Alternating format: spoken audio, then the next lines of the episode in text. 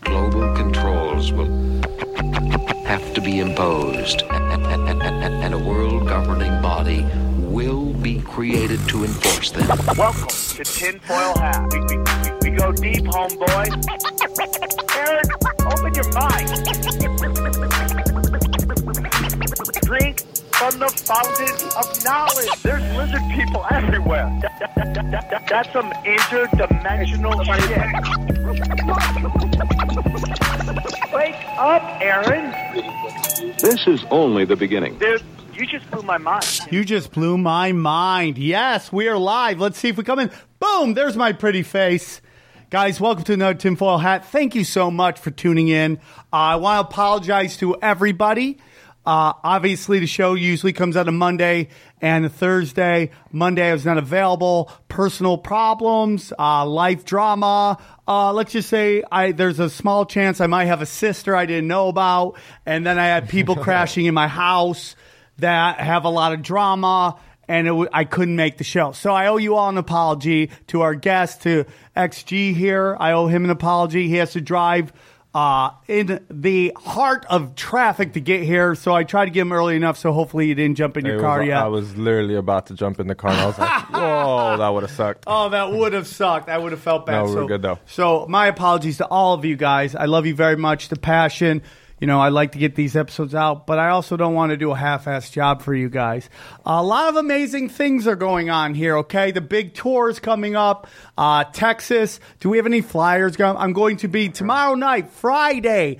November 2nd, I am at Hyenas, Plano, Texas. Okay. We've sold some tickets. I'd like to double the numbers. If you're in the Dallas area, please come to this show. I promise you an hour of power. There would be an hour of fun in Sam Tripoli versus everybody. Uh, I'm doing a show myself. I have some wonderful comics joining me. So, Plano, trust me, this is the show you want to go see. And then the following night, I, Tinfoil Hat Comedy Night, Eddie Bravo, myself, we're at the Secret Group, Houston. Holla at your boy, okay? Holla at your boy. Come do that. Uh, tickets are selling really well there as well. And then also, finally, finally, we're uh, Austin.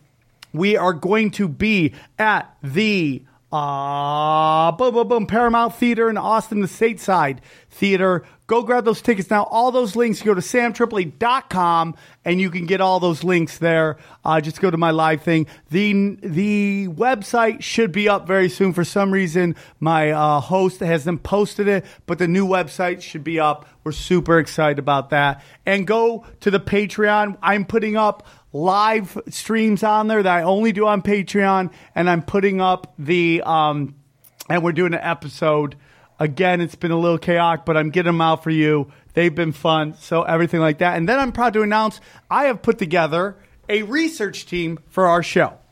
I've reached out to everybody. If you want to help research on the show, we uh, I put together a crack unit of about eight to ten people who are now going to uh, help research for the show. If you'd like to be a part of that, please email me at tinfoilhatpod at gmail, and I could add you to that list. It's for those who like to go deep, real deep, so deep. Put that ass to sleep. Okay. Uh, yes, I just did rap lyrics right there.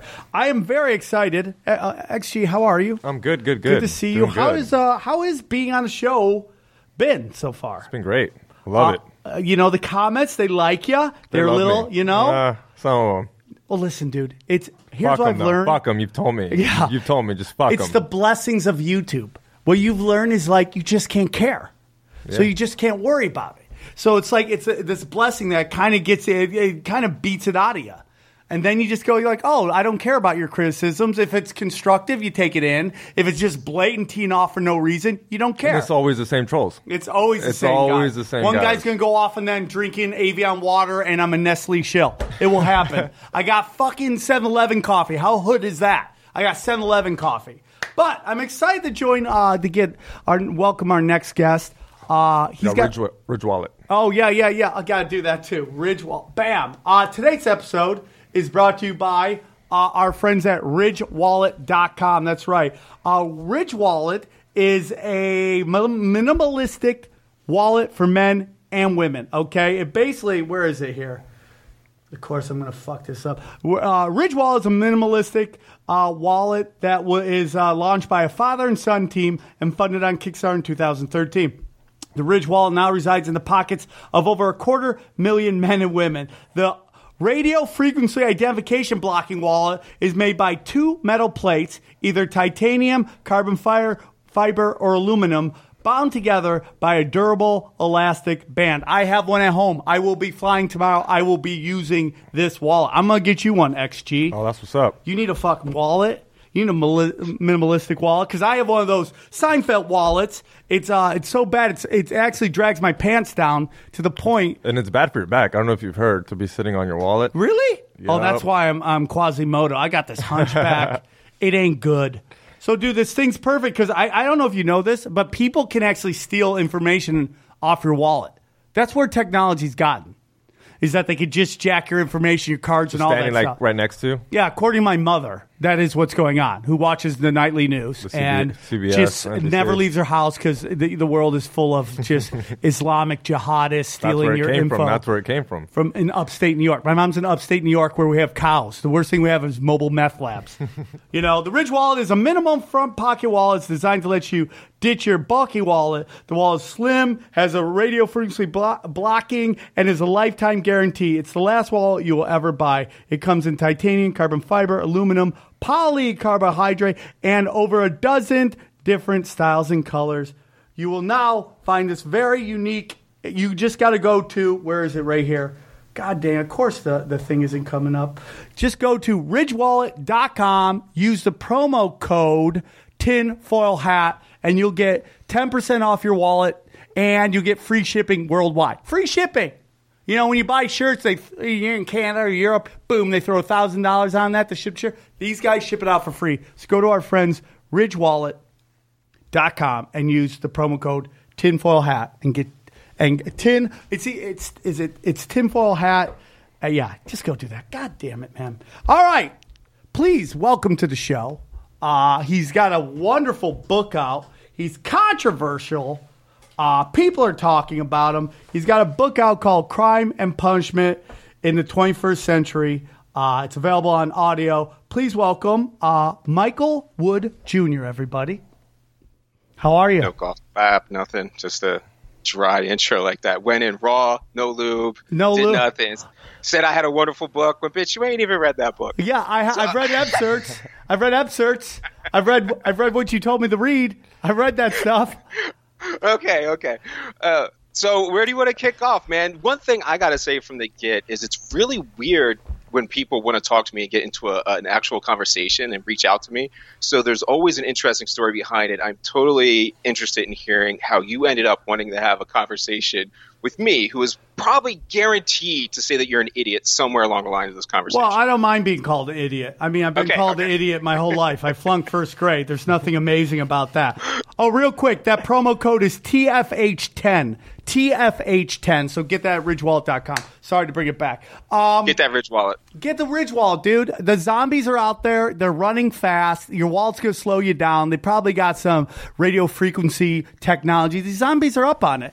But back to you. Uh, I'm interested because I've seen videos on you before, and you're uh, you have some interesting theories on crime, uh, the police force. And basically, where we are in this society. You know, a couple things I want to bring out. My father, my excuse me, my grandfather, and my cousin uh, my grandfather was a cop. My cousin's currently a cop in Atlanta. I'm super excited to go to Atlanta, Chocolate City, home of black strippers. I shall be there. Okay, I'm very excited about that. That's where the big booty came from. That's that big where, booty dude, shaking. We're gonna go from. Houston, dude. There's horses' asses all over the place. I'm gonna be so excited. There are horses' asses everywhere, and I will be enjoying them. But the point of the whole thing is this: is that it's interesting. Uh, from the what I was sent, the reading material I sent from you, your take on basically the whole thing uh, crime punishment. We've seen through the years th- this whole thing is basically we have two things going on here. We have um, you know institutional racism versus um, a, a, a population that I, is either basically taught to not trust the the the uh, the, the the police force the, the, the law enforcement departments, okay? And you have a job which is incredibly dangerous. I mean, it's like it is. A, you know, we do podcasting. Okay, you know, we're not going to go. Hey, will I die if I go do this podcast today? Oh, no. You know, but when you're a police officer, every, Every time you pull somebody stop. over, there is the the chance that you could. So you have this weird, this institutional racism versus this this incredibly dangerous job, and you know, and therefore the uh, the, the, the relationship is not black and white, even though this is a lot of what we're talking about is black and white, right? So, but it's more gray, and that gray part is what nobody really wants to talk about. And, and so that's kind of why I'm super excited about bringing you on. What ma- can you tell our listeners a little bit about your history and, and what made you write this book? Well, basically, what happened is I was a regular old uh, all American boy that was running around getting into trouble. Kind of, I grew up in the 90s where you had that race blind era where watching Martin, mixed communities, race really wasn't a, a topic we had. I just wanted to go serve. I thought a good thing to do for a kind of undisciplined kid like me was to go in the Marine Corps, kind of focus that energy in a positive light. Went to the Marine Corps at 17. Went At off my own, went to the wow. Fleet Anti-Terrorism Security Team. Uh, did did some work there. Uh, you know, was shooting, had fun. I really enjoyed the Marine Corps. I thought it was a good time. That kind of skill transitions only into one place in kind of a civilian marketplace. As to be a cop. I always wanted to be a cop anyway. So I had the kind of skill set just transitioned over into becoming a police officer in Baltimore. That was around 2003, 2004 that I 2003 I ended up becoming a cop in Baltimore. And then I went out, walked, went to the academy, walked foot patrol. Then I went into patrol in, in a car. And then I went into um, an anti, like a knockers unit. If people watch The Wire, they're called knockers. Eventually, just jump out of cars and rough people up, search them, shit like that. Try to get mass arrests out on the streets. Then I ended up in a major case narcotics detective unit. Went into to deep into narcotics. It kind of opened my eyes a lot there, seeing the community uh, from kind of uh, a place where nobody knew I was there, knew I was watching. I, I- my presence wasn't known. So what, when you were undercover? yeah, Not not undercover per se. I mean, I was playing clothes, but I would hide all day long. So, I mean, people would literally be selling drugs inches away from me, and they had no idea I was there. so what were you dressed like a bush and you were just hanging out like dogs were coming and peeing on you and you couldn't move? You know, it was like this weird front of like red light, green light. You just had to sit there. Uh, why people are selling drugs around you? Like, what, how did you? How did they not know you were there? Well, I mean, I have lain down in a ghillie suit in the weeds and just let people walk all over me and around me before. But mostly in, in that operation, I was either in the back of like a tinted out van, so they couldn't see in, but I could see out. Or I was in a vacant building where, you know, like the, that vacant would be right next to a house, so they would just be right out in front of me, or I could even hear them through the walls of the house, things like that. Oh wow, man! What an experience that must have been. So, did you grow up in Baltimore, and that's why you wanted Well, to join? Well, it was the suburbs of Baltimore, the outskirts. And, and to be honest, I mean, you kind of had this idea that Baltimore is the war zone. So I went there because the, I want, I mean, I want a shit kick. I want to have fun. I don't want to write tickets to fucking people going to a job. So, uh, you know, I wanted to go down and have where the action was. It was just the action I was pursuing. And there's this kind of idea in the neighborhoods where you're, you're like kind of praised in the suburbs when you're a Baltimore cop because they want you to like keep all that riffraff down in the city and not let it come out to the suburbs. It's very interesting, man. You know, you know, the cops are very interesting. It's it is a, it is a job. It is a hard job, man. I think that's that's lost on a lot of people when we It's just, impossible. Just- it's an yeah. impossible job. And that's that's really where i ended up is, is finding out that the job is literally impossible. I got my bachelor's in criminal justice started to see it was religion. And you have certain things like we talk about we have crime stats and we don't have crime stats. We have no idea how much crime is committed. Crime is a measurement of what police do. It's not a measurement of what citizens do. There, there there's nobody getting locked up on wall street right now for having all the cocaine that they have. For sure, there. So, man. yeah we don't actually measure crime we well we measure poor people crime or what are you saying No, that we, we, we literally measure what the cops are doing. So this is what a cop told you he did during that day. That's all it is, no more, no less. I mean you have the arrests, right? I, we have the records of the amount of arrests we have. That that's somewhat Right, but that's just a cop telling you that he arrested this person and sent him into that processing. You don't have any idea how many people he put in his car during that day. You don't know how many people he put in handcuffs. You don't have any people he questioned. You only know what the cop tells you they do that. And that becomes that area in which you see people when they say white privilege. You know, it's like you think about that, like how much a cop can fuck your life up.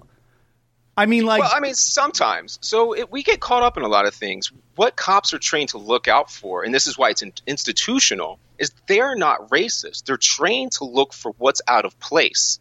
So if the system puts you into uh, you know a certain a neighborhood and tells you what's look out of place well then you look for drug dealers and you look for things like white people. I used to do it all the time. I mean you were if you went through west baltimore or east baltimore in a hoopty ass car you were white and one of my officers didn't stop you i was going to be pissed.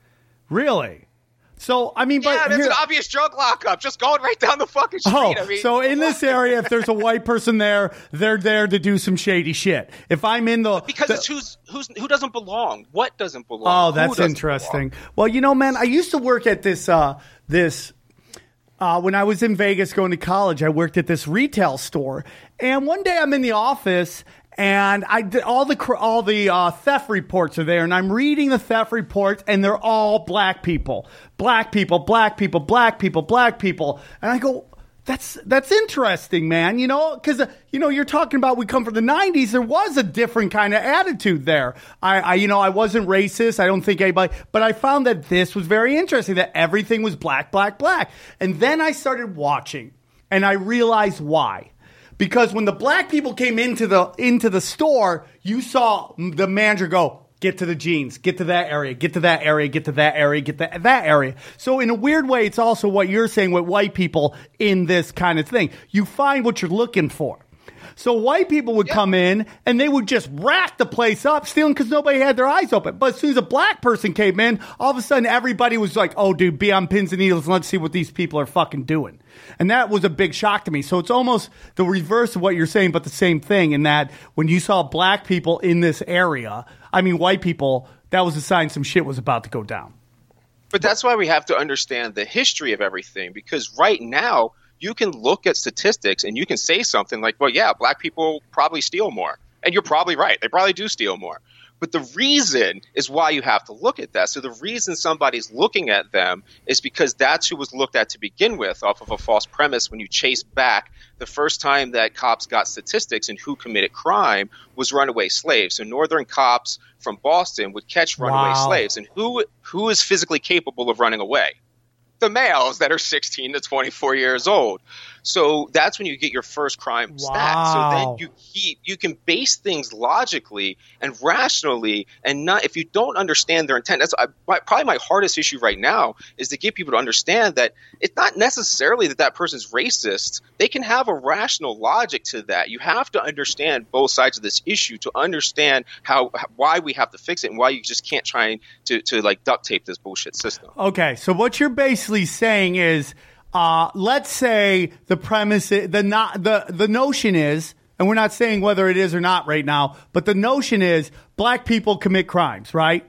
The notion is, and you're saying that that may be true, but there's statistic which back it up on why that is, and then we go back to why would this perception be, and that is some old institutional racism going back to if you're looking for something it's what you find is that what i is that what you're trying to tell me Yeah, I mean, so basically, you have uh, it, the kind of not knowing the history of something and just dealing with what it is at the moment, and then you don't. You, so, so you have all your implicit biases, but you're you're not. You don't know where your implicit biases come from. That's why they're fucking implicit.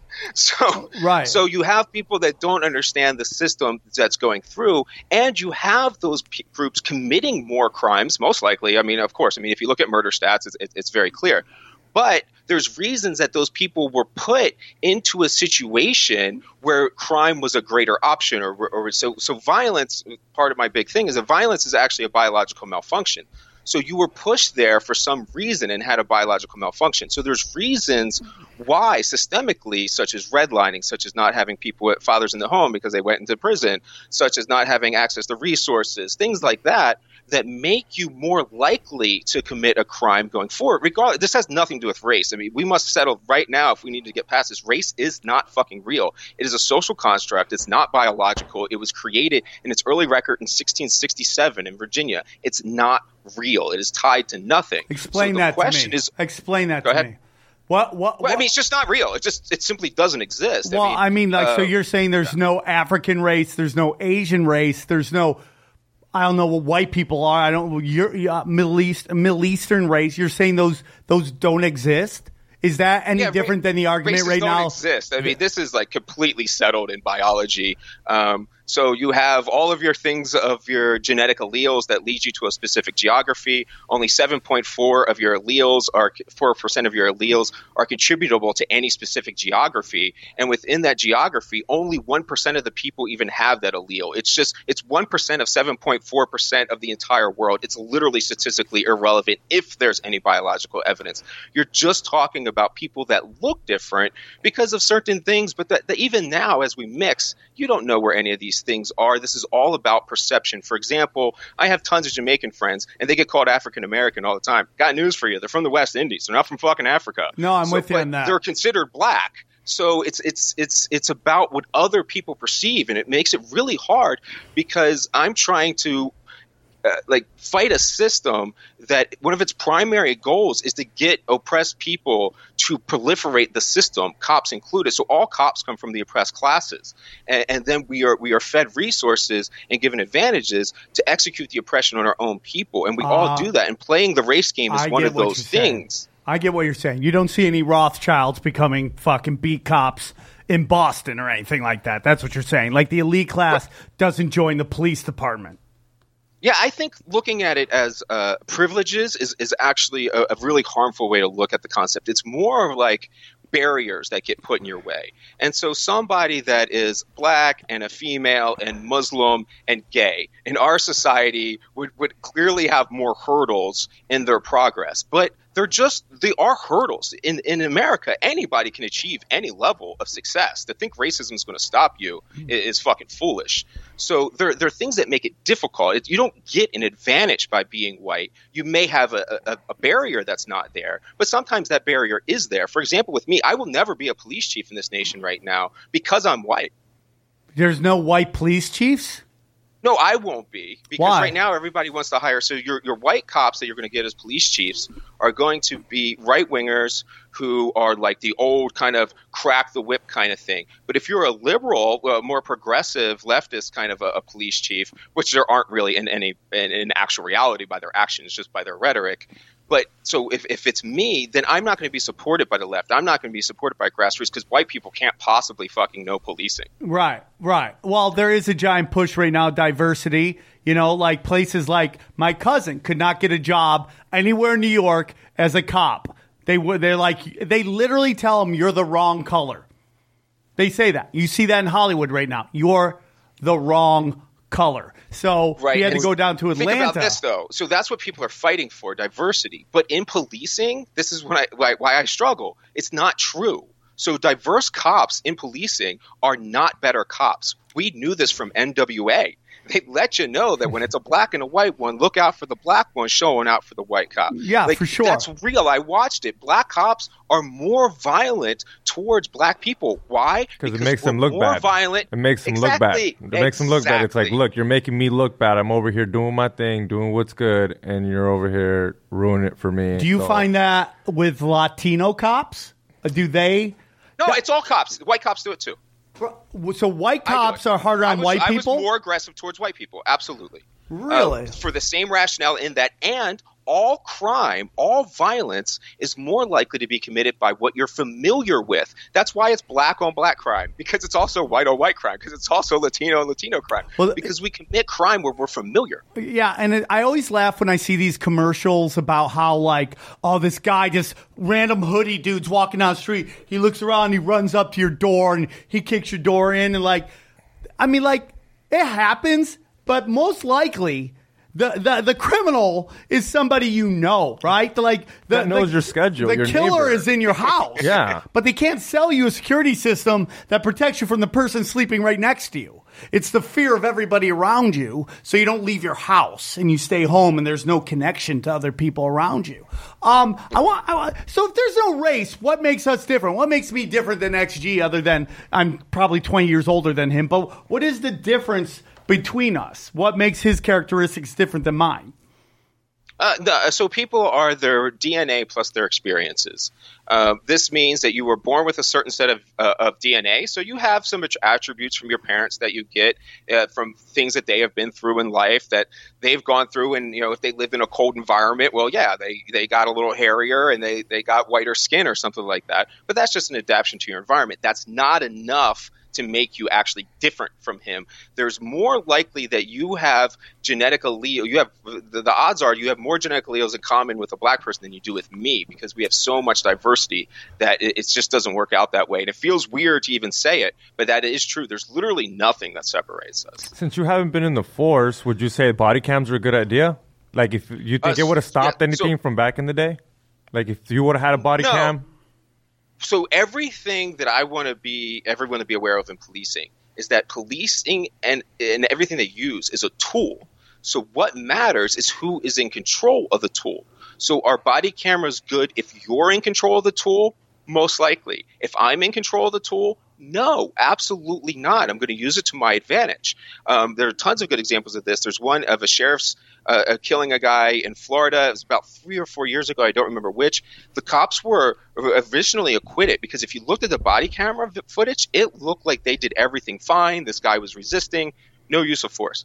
But then they found a different camera. And when they showed that camera angle, it was absolutely clear that the cops were completely in the wrong because you got a different perspective. I think it's fucking dangerous to be saying that you want to like film, live stream the world from the cops' perspective. What? Yeah. Like, I can't think of anything more Orwellian than streaming things from the cops' perspective. So what's Put the more answer, cameras though? from an objective perspective. How are you going to do that?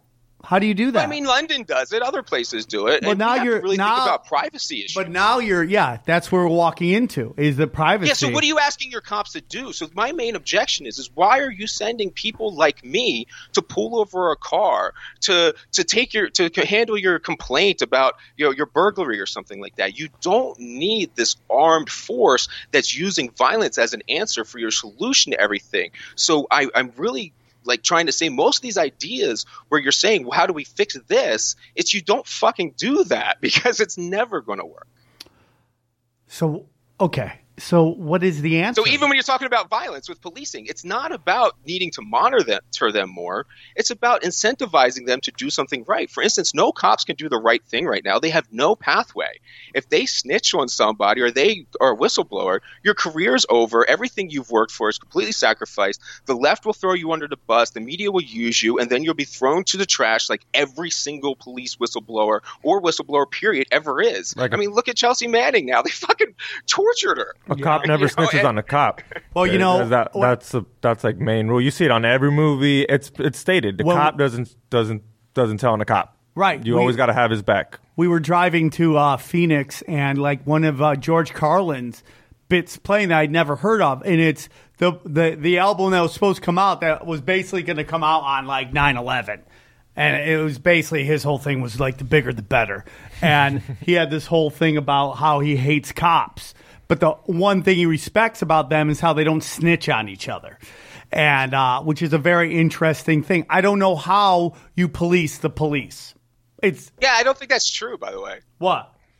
That Yeah. cops don't snitch. Yeah, I think that's a trope. Well, I mean, like, Um, I mean, like you just said, if you snitch, you get thrown into the garbage can. That's the whole. but they do that's the- snitch, and they get thrown into the garbage can right. But the culture Uh, is don't snitch, right? That's the culture. it is, but uh, they still do it. Um, the, the And is that good or bad? Because it sounds like you're saying it's not good.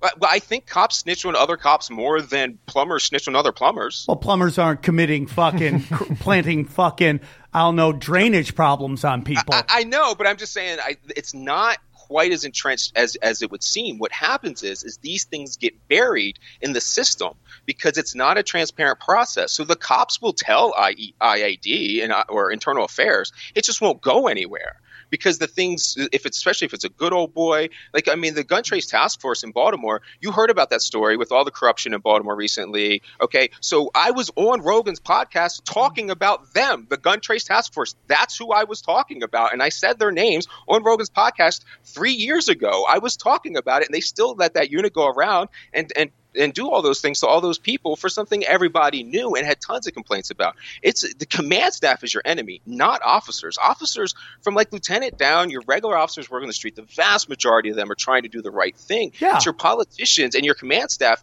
who are in control of all this. They never face accountability. The cops face accountability all the time. Oh, for sure. I mean, if you look at the military, it's the same thing. It's like Right. these very high ups making these ideas, you know, about going invading this country and that country. Well, they'll never set a foot in that country. It's the, you know, the soldiers that will do it. And it's, they're never, they're kids that are going to go, go step foot in those countries. It's like everyone's pro war when they don't have to worry about them actually fighting the war. And it's the same thing. Like the troops aren't the bad people. You know, like they're just joining because one, they want a job, and two, they love their country. But then at some point, they realize that this is banker war bullshit, and they're going into these these countries kicking in doors of people that didn't do anything. to That's what happened in, uh, on 9/11. So For many people sure. signed up, and it, you you felt like oh they were doing a good thing. They're like, dude, my need my country needs me, and then they're like, dude, oh, Yeah, it was Fucking- a bankers yeah, fucking war. was- They're all bankers. Like the, my favorite thing is like as I have comics on here that aren't necessarily into conspiracy theories. They come on and then they start investigating and they start opening their eyes, and it's just like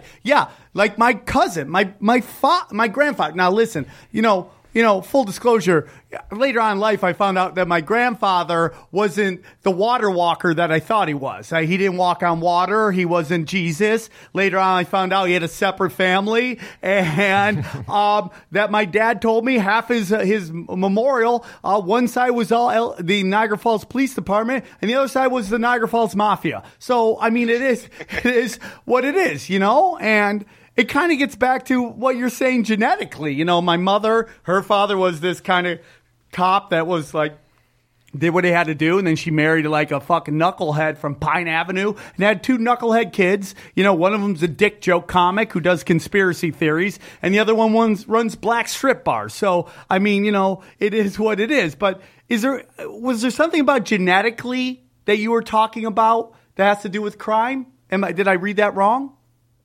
No, I, I, so I, sure. Like for instance, being born male is a really good indicator that you have a greater propensity for violence. I just think So- about that as I get older. I watch these young guys, and they're all just ready to pop, ready to start swinging at a drop of a fucking hat.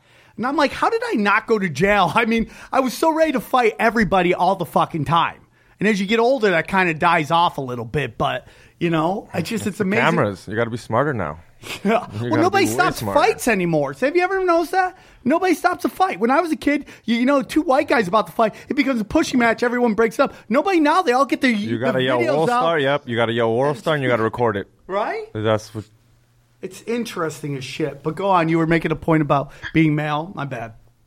Well, I mean, that's one instance of where things come up, but that's not, I mean, that's just who ends up committing the violence, but they still all have underlying layers of experiences that make you more likely or less likely to, to commit crime. The, the, there's four crime causations, and there's no police department in the entire world fighting any of them. The number one is environmental poisoning, led most likely by, mo- most prominently by lead poisoning, and uh, some researchers say that this is up to 90% of violent crime. I think it's about, uh, somewhere around 40, 45%. Uh, you have income inequality. You have, uh, which is people think it's poverty, and it's not poverty; it's in- inequality. So when things stare you in the face, so places like Chicago and Baltimore, an exacerbating factor is there's no middle class. So when the income inequality stares you in the face, that's when we see violent crime. When we see local instability, so things like not being able to have jobs, having stressors, being out of the, the home, different things that, that can mess up your your local thing. And the four is policing themselves. Police, the, there we have had crime reduction despite policing, not because of policing. Policing is violence for the sake of violence, doing the logical uh, idea of saying that, that violence is a deterrent. But we already know for decades that violence is not an effective deterrent, just like the death penalty and Yeah. a million other examples. So. death penalty. Nobody stops going, oh, I might get the death penalty if I do this. You know, they're crime of passion. You know, murder is the ultimate, and I don't mean a good way, but the peak of emotional response, which is why I'm convinced that women love watching the first 48. Like, ever watch the first 48? Every fucking commercial is a Tampax commercial. Everything's about, it's, they're all women products because women love emotion. And the ultimate emotion is when you murder somebody. It's all, it's all emotion. There's no logic to it. And it's just like, boom, there you go. Nobody goes, hey man, if I do this, they're going to give me the death penalty. You're, cause you're not thinking at that moment. There's actually no, So- go on. look, the entire crime philosophy is is based on what you just said: rational logic. It's called rational deterrence. And there is no rationality to committing a crime. So that's what I'm saying. When everything we discuss from that point on is rather pointless, the whole thing has to be rebuilt from a different ideology designed to increase society and make society better and ask the question of how do you do that? When it's obvious that put locking somebody up for having a fucking flower in their pocket is not going to make a better society, but yet we do it. Can we get into uh, the point of these uh, these laws? We've talked about it much much on this podcast. Uh, I think drugs, I think prostitution are poor people crimes that are only applied to poor people. I mean, we look at prostitution. Poor girls are hookers. Rich girls are are sugar daters. They literally can advertise sugar dating on billboards in Los Angeles. And if prostitution's so bad, why don't they go to these these websites that do sugar dating and arrest all these girls? Because those are rich girls, rich girls doing rich girl stuff. Well, I think a lot of it does come from like subconscious things where people are doing being stupid. But my, my large idea is to say that all the laws and the whole system is for the oppressed classes. And they have the laws set aside them and they have the laws enacted upon them and they have no power. What they do with police is they take people from the oppressed classes and they give them this thing where the law doesn't really apply to them, but they're still poor and they still don't have any real power. And then you have the elites, and the elites control everything. That's the, the small, the oligarchy. I mean, we literally live in an oligarchy. I don't know For anybody sure. argues against that. For sure. So, sure. like one chapter in the in the book, one thing I talk about is the magistrates law, where I think we have to have something where we have to change that judges can't actually make case law. We've accepted case law as being common sense in the Supreme Court and everything else. But what that is saying, that is the rule of the oligarchy. Literally, laws are only valid through the opinion of an elite person who became a judge. That is how we decide laws and who they apply to. Couldn't it's agree literally more. by an elite class. I couldn't agree. I mean, if you're watching Making, are you watching Making a Murder 2 at all? Yeah, yeah, the new season. Oh my God. I mean, like, this is obviously coming down to that the state does not want to pay out what they're going to have to pay out if they release these guys. And, And- then they still got to pay him for the first one No, he agreed. On, he he agreed out on that. That's he panicked. because that's what got him in. That's what I think got him in. They didn't want to pay him for the first one. No, but he he he agreed. Well, the what what got him in the first time was when the insurance company said, if you lose this case, we're not paying the thirty eight or thirty six Yeah. million dollar uh, settlement. Right there, he was fucked. He was fucked. He what he should have done is gotten out and fucking moved out of the state, state, he's- and yeah. just drove in when he had to. that was his big mistake. But this whole thing, especially with the the, the nephew Brandon, this is so obviously the state realizing, and these judges playing ball. And it's like when you talk about elite. They, they, I forget what they went to the Wisconsin Supreme Court, and they first had to go in front of three judges. Now they're going in front of twelve judges. But these three, the three judges, the one white guy was like, "Why everybody hates white guys." I mean, just, I mean, like playing ball with the state, fucking company man, and it's what you're talking about the elite class ruling on poor people. And the way he interprets how these cops who are doing the elite people's work and how he interprets that interview is just the most ridiculous bullshit thing I've ever seen in my life. It is so fucking frustrating. And I hear everybody, oh, dude, no, it's so obvious what they're doing right there. And it's exactly what you're talking about. The elite punishing the poor. You listen, man, I got busted buying drugs off a streetwalker one day. And I'm very honest about it. It was a very low point in my life. And it's like when you when you are powerless against drugs, and I, there is no other way to describe drug addiction is powerlessness. It's like because you know you should not be doing it. It's what you're talking about. There's no logic to it because you know doing it is going to put you in bad places. And I got busted and I got arrested. And I've been lucky that I've been doing like about 10 years of charity work for this for this Armenian charity. And uh, I was lucky that on the board was Mark Geragos, and he pro bonoed me, man, because of all the work I'd done for this charity. But if I didn't have him, dude, I would have been hit with a felony, and I wouldn't have been able to tour around doing all the stuff that I'm doing. And I realized that day that if you if you're not connected or have cash, the legal system is fucking impossible. And everything you're seeing happen with Brandon Dassey, and he's having right now some of the best lawyers, and they're still struggling because the legal system is what you're talking about. These elitists have set up to just punish the poor. I mean, and then on top of that, even before what you're talking about, we're talking about privatized prisons. That that fucking system of how we have. Well, well go on. Sorry. Privatized prisons. One thing to be careful of is they're not much different from any other prison. Uh, the really the only difference is the name on the building. You still have toilet paper, beds, supplies, personnel, uniforms. Pretty much 99% of the private issues are still present in any state prison with the same influences buying the same politicians for the same reasons. We can get baited into taking getting rid of private prisons thinking that's a fix when it's really a statistically irrelevant fix. The whole concept of the way we have prisons structured are really private prisons throughout because it's not like we have prisoners making toilet paper for other prisoners. We it's all into the into the capitalized private market of what all the prisons are. So it is important to not get caught up in some of those things as being easy solutions. The whole fucking system has to be redone completely. Yeah, uh, you know, and when we, you remember when they were pushing uh the, you know, uh three strikes you're out, and everyone's like, yeah, three felonies, you've done, you're done. You're like, that's great, get these people, and then you realize, oh, they were just setting up ways to have uh, basically tenants for life. They've literally set up a way Yeah. to have tenants for life. And what you do is you take, and I understand you were saying that the judge represents the elites, but you don't allow these judges any chance to be like, okay, like there was a famous case where a guy stole a bike, and that was his third offense, and he got life for that. And you're like, that I. I don't think that was what it was meant for. And then as I learned more, I realized, oh yeah, that's exactly what it's meant for. It's meant to get tenants for life. And, and that's uh, a conundrum in that the judges are actually the only mitigating force that we can see in the records, uh, in the scholarly work of research.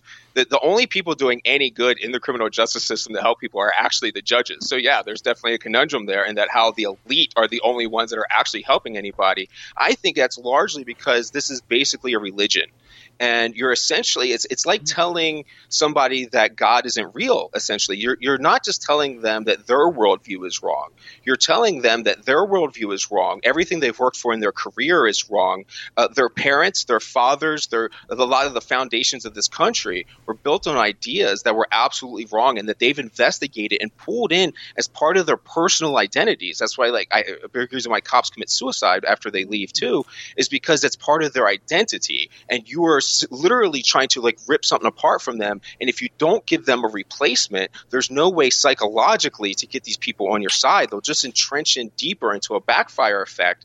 Double down on the wrong, and that's what you see now. You see a lot of doubling down on wrong ideas, like using stop and frisk uh, or, or or New York City tactics, which we know are harmful and we know don't do anything to solve crime and make and make the problems worse and have these racially disparate outcomes. But we and even black communities push for these things because it's all part of our narrative. So even like with da- with uh, Dassey and uh, the other guy, I can't remember his Oh name. yeah, from Making a Steven Avery, Brandon Dassey. Dassey, yeah, they they can have like everybody involved can think that they're doing the right thing. They can think that with no ill intent, but they're just blinded to this thing like a religion. Just how any any Christian is blind to the harms of Christianity, and any Muslim is blind to the harms of being a Muslim. Yeah, I, I, I get that too. It's and there's just these people that don't believe that good people can be screwed by this system because they're taught at a very early age to trust. I mean, like all public schools are are teaching you how to follow rules. Oh, yeah, exactly what it is. You know? Just how to sit down. Purposefully. Yeah. you know, it's just like Well, factory workers. We thought we needed factory workers. So that's what I mean by when people think they have they have good intent, but they're locked into these bad ideas because they're not critically thinking and trying to plan for the future. They're doing things like saying, "Oh, we need factory workers in this country." So how do you do that? You get them into a system, you lock them in, and with these school systems that we have, we're designed to create factory workers. But we don't live in a factory worker environment anymore, so it's obviously harmful at the moment. But that does not mean that the people that designed that had ill intent. A good example of that is like the crack disparity. The reason that that rule was was put in place was was targeting mid level dealers. The thing is, is that when you're talking about crack, a mid level dealer is has been pushed into the black community, has no resources because of all those other factors. So then their amount of resources is lower. So then it becomes like 10 grams for them, but the mid level dealer of cocaine is some guy with resources who the law doesn't touch, and it's 100 grams for them. So you don't have ill intent all Hold the on. time. So you're thinking that the crime bill that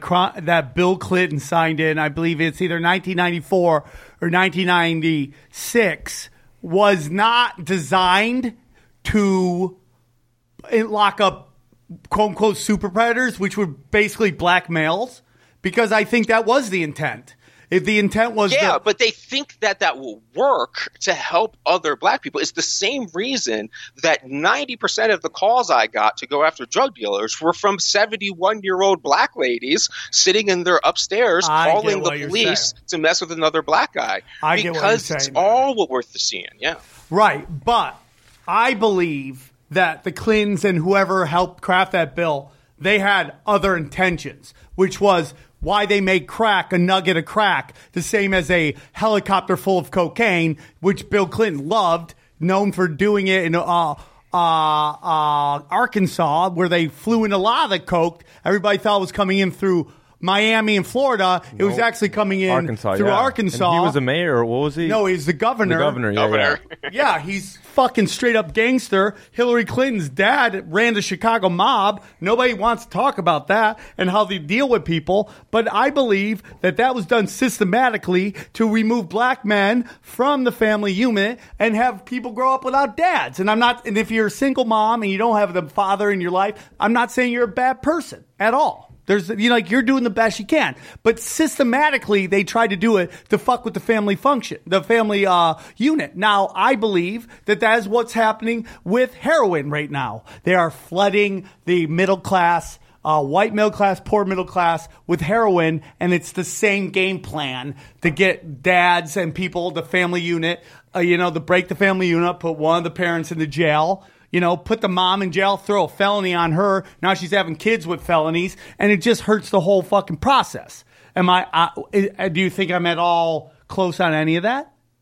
I think you see the outcomes for what the outcomes are. I've my experience is just telling me that everywhere I go, I don't find the intent. I've traveled this country, spent from coast to coast, I'm probably almost all 50 states. I've been to all different levels and all different rooms. And what I'm trying to say is just as much as most drug dealers standing on a corner and most people that pop a cap in somebody's ass had some kind of intent that was understandable in that context of what was going on and what they knew to be true. And I think the same is true on the reverse side. I think empathy is, is something we need to display towards everyone. And whenever we're thinking that our tribe or our ideology is better, we're, we're probably extremely naive and we're wrong.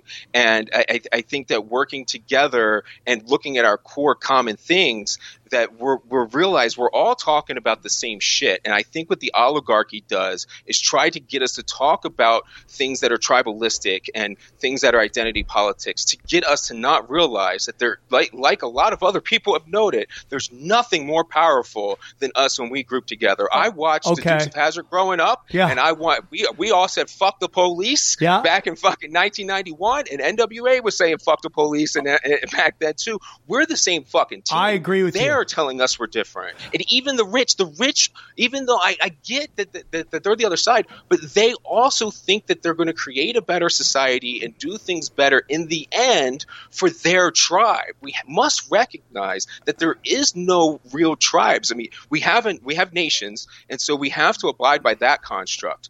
But the fucking race and classes and all that shit, we don't have to abide by. We choose right, to. Right. But I think it's very important because I feel like you, wh- what you're saying is like there's no intention. But when you talk about uh, oligarchies, there is intention. Do you understand what I'm saying? Like, there's the rich, the rich I man, do, and, you not must- all the so, rich. Like, let me give you an example, though. The only way that power has ever been given to the people is through a benevolent dictator. So nowhere out in history has democracy resulted in power getting to the people. Only benevolent dictators have. Now, can that Right. change? Of course. But if you have in your mind that the elite are the only people who have done things better for the for the underclasses, well, then you can see that rationality. The oppressed have never helped the oppressed. I It's agree with you. I agree. With, I think we agree with you. But what I'm saying is, when we talk about intent, we are talking about a group of people, this small group of very powerful people at the top.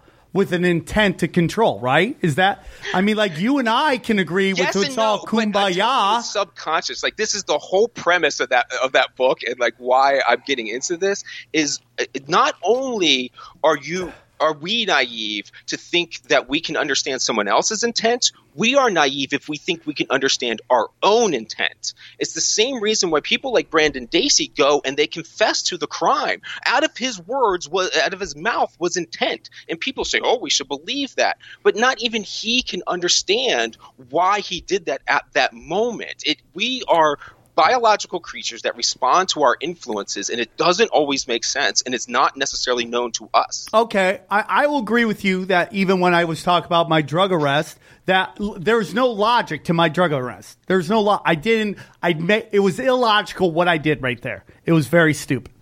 Uh, Brandon Dassey, what he confessing but your drug to? arrest isn't violence right your drug arrest isn't hurting somebody that's a societal violation right. that's, That's, like another. speeding. That's another. those, you need to look at those differently so violence is what we need to Right. look at. Societal violations are we use incentives and disincentives. We don't use violence and, and force. Okay, I Right? I so, understand. so the whole system was wrong in treating you that way. There's right, no there's right. no way. To and that gets look at it back that to way. my opinion that prostitution and drugs are poor people crimes. What I'm saying to you, and maybe I disagree with you, and I'll, I will sit down and read your book, is that the people at the very top, in my opinion, have the intent. Because if you look at, you know, people always say, how do you know what's really going on? How do you know? And I go, well, you really don't. And to that, maybe that agrees with your point. But for me, I go, you look at history, right? We look to the best, and some people think history's not real. It's written by the winners and whatever. I be- do believe there are people who've always tried to get out what the truth is. So you, you do your best you can to understand the patterns of these people that you're trying to understand what they're doing. And then on top of that, you put who gets the money and who gets the power. And to me, that always breaks down to what's probably really going on. If, if there's a history and then there's money and power to follow it, that's probably a good idea on what's really going on. So when I, let's take the crime bill again of 96 and of 94 and 96. To me, that was intentionally done to hurt the black community. And because whether it was intentionally done or not, bad members of the black community. Or Pete. well, I mean, bad, like, Just like Chris Rock said, I'm telling you, this is how they think. I talk to them. They think I talk I love, I love, I hate, I love black people, but I hate niggas. That's what they think. That is not a new idea. This is no, entrenched I understand in the black community. I understand that. I But understand if that. the Clintons were listening to the black community, then they would do these things. So if you can't separate them to put intent on somebody else, I'm telling you that is the tribalism. Right, That but listen. they have all the power. I get If- what if you're saying, and I- I agree with the that. Same thing you are. I, saying, I understand like what you're saying. saying. Fuck them. I get what you're saying. But if the same people wrote the fucking crime bill are the same people flooding the fucking ghettos or the hood or whoever with the drugs, that's a different thing, man. I'm telling you, when you find out the CIA is the one who's like, dude, look at heroin. Who who does crack? Yeah, black, Black people. Right. Who does cocaine? White people. Okay, and that's that's where I think you're right because The it in- fucking explains it that there's only you you go you mm. start with you start with cocaine. That's where usually Right. you do cocaine. Right. Then you get poor. Yeah. because you fucking did too much cocaine. Yeah. then you go to crack. Yeah. Well, it's and it's also like we've seen statistically or through fucking document after document that the fucking government is bringing the drugs in. So if the government has fucking armies fucking uh, protecting poppy fields and heroin production's gone up 70% and with that has gone up the death at 70%, you're and then they're the ones making the laws, that's the intent. It even happened in L.A. with Freeway Rick Ross. Right? You've heard- you, Yeah, you know that. that poppy seed was crazy. Right? It's crazy, right? So Yeah, that- in that course. there's but, what I'm trying intent to on say that. is would you say intent, like there's this underlying that it's racist intent. And I, what I'm maybe that's where I'm getting it mis, where I'm perceiving it wrong is Okay. that you are implying racist intent. But I don't think the racist intent is there. But crack was think a is black drug. Go after these people who commit these crimes, and they think these crimes are bad, and they think force will work, and they think that will make the community better. But that's good intent. It's not evil intent. They're Right. just fucking inept. But if I am making, if okay, let's just for, let's just start zero right here. Okay. If, if I am making the me Sam Tripoli, Sam Tripoli right now, I am the leader of the free world.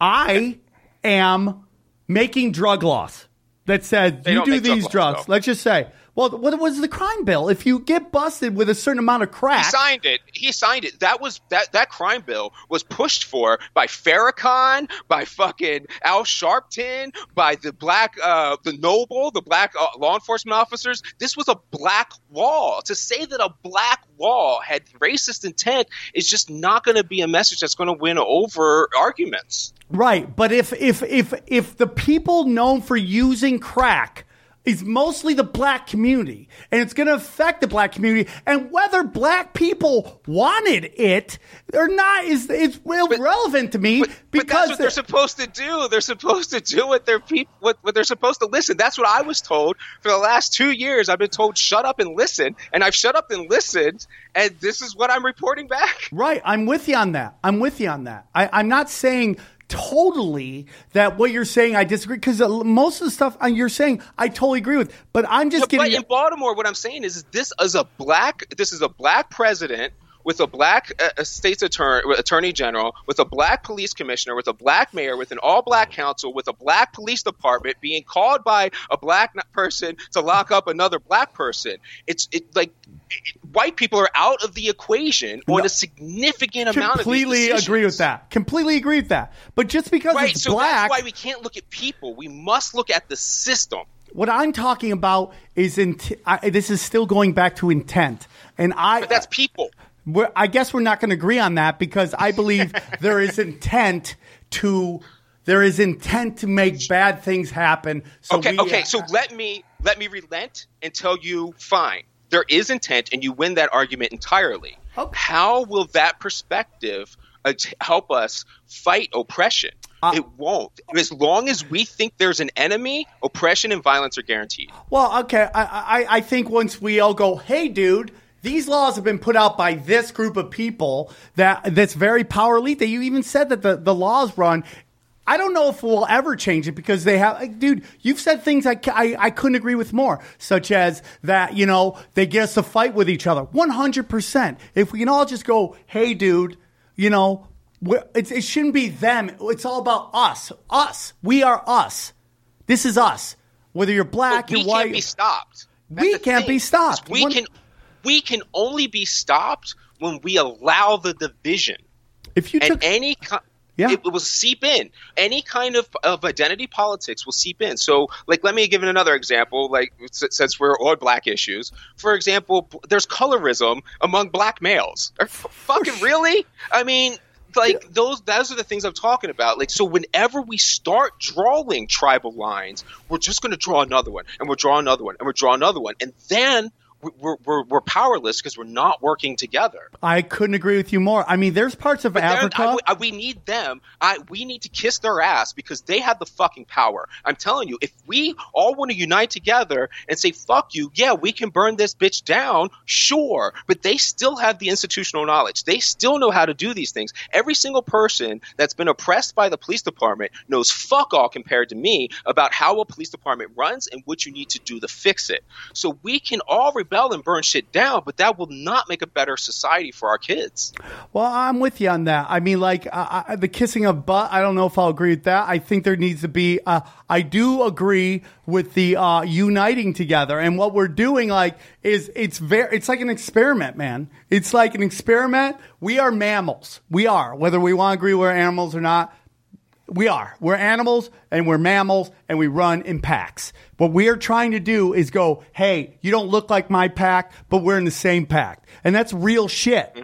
And uh, like I said before, a gangbanger in the fucking hood and a crystal meth cooking fucking white trash in the trailer park have more in common than they fucking think. If you actually set them down and go, why are you making the decisions you're fucking making? And the truth of the matter is, is that they're fucking hopeless.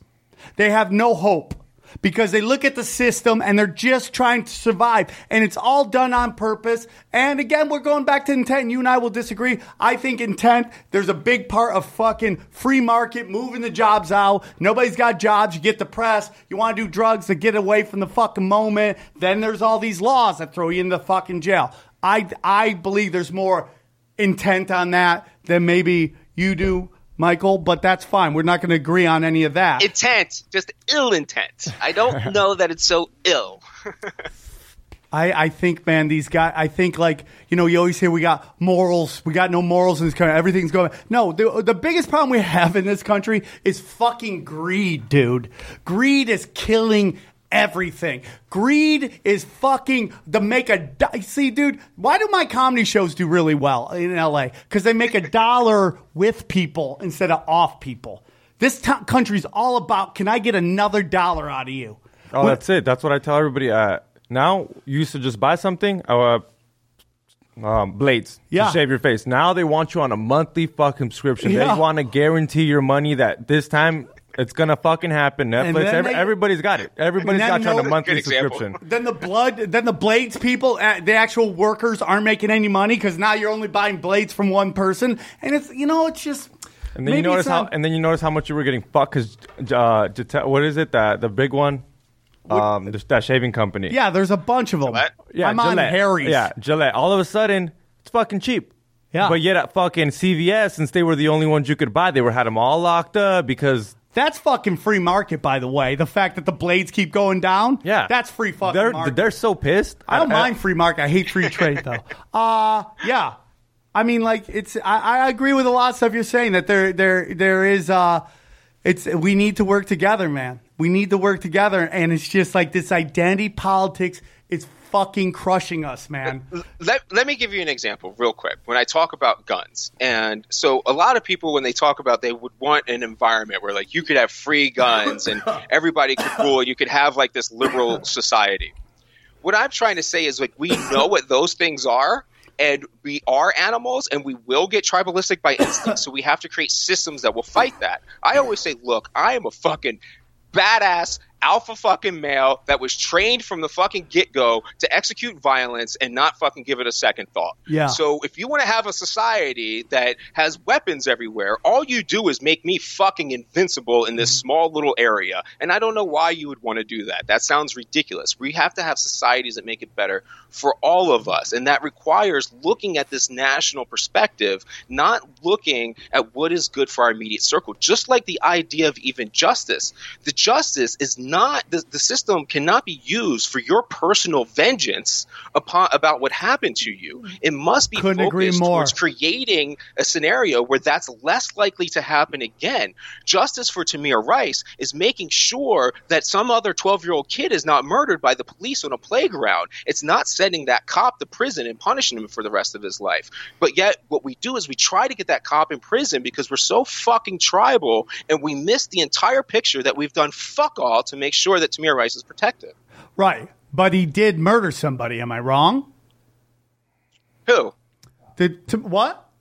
No, The cop, Tamir Rice right? is the 12 year old boy that was killed in Cleveland. Right. Just killed okay. by the police. Just but executed. okay, let's take the cop where the guy ran off. and The cop shot him in the back. We have Walter base- Scott and that other guy. So sure, the same thing comes. If you, the goal of the system, this is when it gets really difficult, and where I have a hard time. The goal of any system should be to prevent the reoccurrence of that offense. Right. That individual, especially when you're talking about cops, they can commit an act of violence that they would never commit in any other scenario because they were only in that scenario because they were cops. Right. So to prevent them from from killing somebody or committing violence ever again, all you'd have to say is we're not going to ask you to co-commit violence on our behalf. So literally throwing them in prison does nothing but but re- replace them with another cop that's been trained to do the exact fucking thing. I understand what you're did. saying. I understand what you're saying. But there is something about murdering somebody and that you don't do that in society and there's a Sure. penalty. So we separate them from society. It's How do you do that? You put them on an island? Well, sure. You can. Sure, you, no, you can have a prison and you can have walls, but it doesn't mean you're you, you just separate them from society. It doesn't mean Right, you put them in a right, fucking cage. right, I mean, other countries do this shit. Like Yeah, they most- actually have keys yeah. to their own doors and stuff. In Mexico, you can have a, a fucking family in there. If they're willing to live with you, you can have like your family and people hang out. They can come in and out, but you just got to stay there. You can't leave the place. Oh, that's not. That's Yeah, in interesting. Sweden, some of them don't even have walls. Yeah, Like they could just walk away if they wanted to. yeah, I get that, dude. Yeah, it's interesting. I get what you're saying. You're not. cu- You're not curing the problem. Right, Bye. and so see how even in like when I talk about intent, right now I can sense from you that you're like, be nice to these motherfucking murderers. Yeah, yeah, that's what I'm saying. I don't know about But that, It's in but- our history, it's our minds that you can't. You can't treat people with such kindness and empathy. We want to be so fucking tribalistic. Well, I mean, like the truth is that somebody's life was lost. That's what it's basic eye for eye shit, right? So if you take a life, what? We don't know why any murders were ever committed in this country. We I- only know how. We, but I mean, like there are murderers who've that. said why they murdered somebody. Have ju- no, no. You only have why they told you. So, for instance, the vast majority of violence comes from lead poisoning. The fucking kid that was lead poisoned doesn't grow up and commit a murder and go, you know why I fucking committed that murder? Because I was lead poisoned when I was three. Okay, we, so- we, we never investigate why. We only investigate how. So, like a, a bank robbery is an easy way to look at it. You go in a bank robbery, they investigate how the person committed the crime. Nobody fucking asks why. So, we don't do shit to solve the problem. Well, that why is pretty simple. He's broke as fuck. yeah. well, that's one of the reasons. Yes. Well, I mean, if you wanna go back- broke when other people have money. Right. So we have tons of very poor societies that have nothing, but they're not violent. Mm. So these tribes in Africa that live off the fucking dirt, they don't have any violence mm. amongst themselves in their in their little groups because they're all poor. The problem comes is when you're staring inequality in the face, and then that that gets you fucking animosity. I get it, dude. you. That's one hundred percent, dude. And then you know, it's like it's like comedy right now, man. It's like people are really pounding on comedy, political correctness, and you know. And I laugh. I go, no one's committed a crime because of a comedian. You know, Jeffrey Dahmer didn't eat Filipinos because he went to a Gallagher concert. You know, it just didn't happen, right? But you watch like there's a real monkey see monkey do attitude. Like when it comes to dramas, video games, movies, everyone's got gun, everyone's getting shot, all this fuck. You know, I did Rogan many years ago, and I talked about it's like you watch a Steven Seagal movie, right? That one guy goes on a crime spree and then just drives off, and nothing ever. Ha- he doesn't actually ever deal with the cops. It takes Steven Seagal vigilante to put an end to this crime spree. And like, don't think people didn't watch that and think, oh, I'll just walk off too. You know, someone boom shoots them, and then they just they act like nothing fucking happened. And it's like, well, there's a monkey see attitude because most stuff in television, the cops actually don't stop you. It's some weird kind of superhero has come in and clean up because the cops can't do any fucking thing. Am I saying Steven Seagal caused crimes in this country? Yes, that is what I'm saying. It's direct result. He is the lead poison of fucking movies. Okay. Um, the point is that I think there is something which, but if you look at lead, lead causes violence. Let's take a look at child molestation. There are many times that there's an argument that these people molested because they were molested. And people take that into account and maybe they get a little less, but they still go to jail for molesting children. And so it's like if you're like lead is causing this violence, I couldn't agree. There's probably something to that, 100%. But at the end of the day, it's some, it's like my whole thing, you committed a crime at the end of the day. When it's like when they talk about special people and low IQs, you know, they're like when it's shown that he killed this person. I'm like, well, it's sad that he's got, but he killed somebody. It's like you could be a pedophile and just not act on it, Yeah. and keep fucking being a pedophile. Yeah. Just don't fucking act on it. I mean, you could be attracted to children, which there's laws. There's there's laws that say, hey, man, you can't do this because mentally they're not equipped to deal with the situation.